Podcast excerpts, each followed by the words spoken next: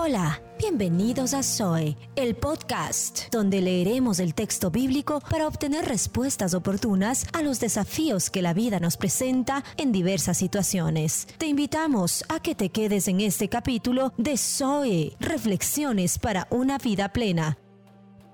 Hola, ¿cómo están?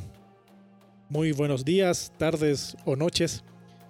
Y ya pues una semana que no pude grabar podcast de seguro me extrañaste, ¿no? No creo en realidad. Pero bueno, aquí estamos otra semana más para poder dejarte un mensaje, una reflexión del texto bíblico. Y mm, estoy seguro que, al igual que yo, si hay algo que nos puede molestar más en la vida, es que nos mientan. Nos mientan. La mentira es la primera reacción que tenemos en caso que nos descubran en algo malo, ¿sí o no? Claro, pues ¿quién, quién va a mentir cuando hacemos algo bueno? En Chile, en, mi país, eh, se está dando un programa de televisión que se llama El cuerpo no miente, el cual es el título de este podcast, El cuerpo no miente, y trata sobre pasajeros que llegan al aeropuerto internacional y que por alguna razón no son honestos con sus visitas declaran que van como turistas y luego son los futuros extranjeros ilegales. En todo el aeropuerto hay un montón de agentes especializados en detectar o analizar la respuesta del cuerpo ante situaciones puntuales. Por ejemplo, si tú estás hablando con alguien y esa persona al momento de hablar quita la mirada, de seguro está mintiendo. O cuando se toca la nariz, cuando su color de rostro cambia, de ley sí o sí está mintiendo, salvo contadas excepciones. En definitiva, lo que quiere mostrar este programa son varias cosas. Una de ellas es mostrar al televidente eh, que se hace todo lo posible para que viajeros no se queden de forma ilegal en el país y otra es que definitivamente el cuerpo no miente. Y como cristianos desde niños yo creo que de toda la catequesis que nos han inculcado desde niños, siempre nos han dicho que mentir y robar es muy malo. Y mentir siempre lleva la primera categoría, siempre lleva el primer lugar. Es que es tan fácil mentir, pero eso demuestra una sola cosa, que Jesús no es mi Señor. Y me gustaría compartir contigo este podcast, El cuerpo no miente, basado en Juan capítulo 8, versículos 31 y 32. Dice así la versión Reina Valera. Dijo entonces Jesús a los judíos que habían creído en él, si vosotros permaneciereis en mi palabra, seréis verdaderamente mis discípulos, y conoceréis la verdad, y la verdad os hará libre. Según la Real Academia de Lengua Española, verdad es conformidad de las cosas con el concepto que de ellas forma la mente. Otra acepción es conformidad de lo que se dice con lo que se siente o se piensa.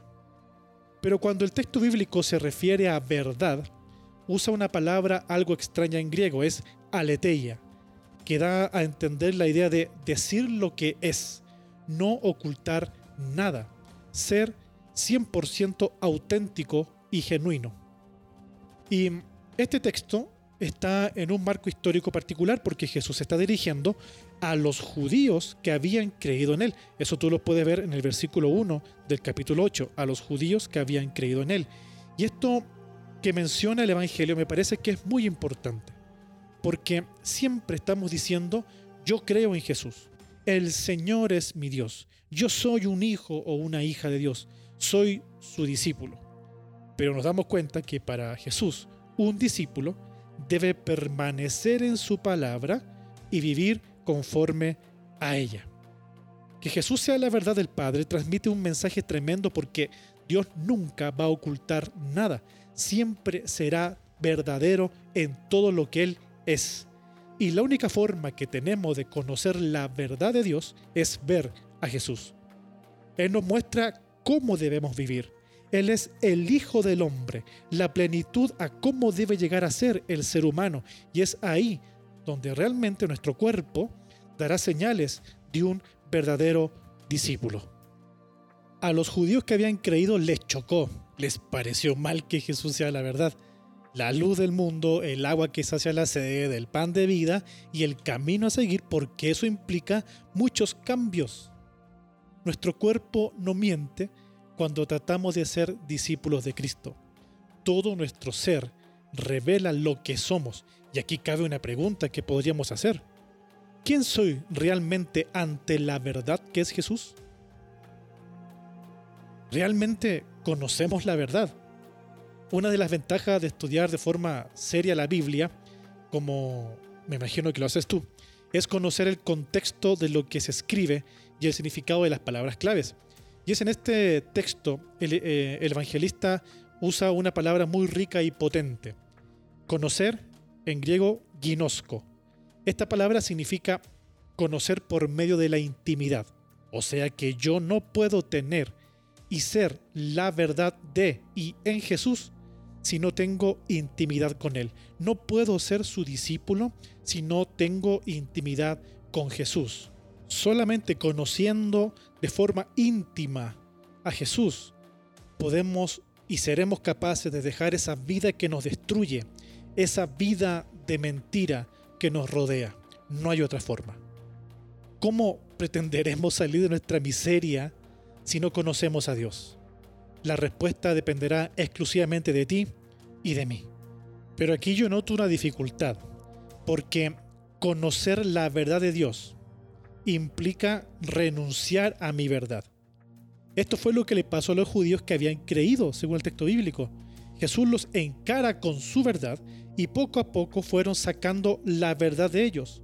Estos judíos que habían creído son los mismos que posteriormente, al finalizar el relato, trataron de apedrear a Jesús en el versículo 59.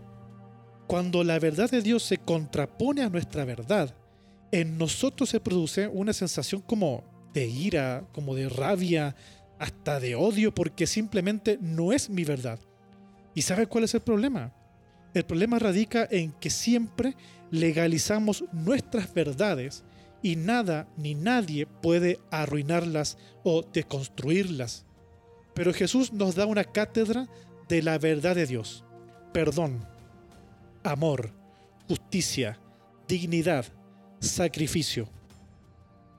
La verdad de Jesús, la verdad de Dios, siempre nos va a dirigir a un punto que pocos quieren llegar. Sacrificio y entrega. ¿Y cuál es tu verdad? ¿Se parece un poco a la verdad de Jesús? Recuerda que cada acción que hagamos, cada frase que digamos, cada pensamiento reflejará una cosa. Nuestro cuerpo no miente.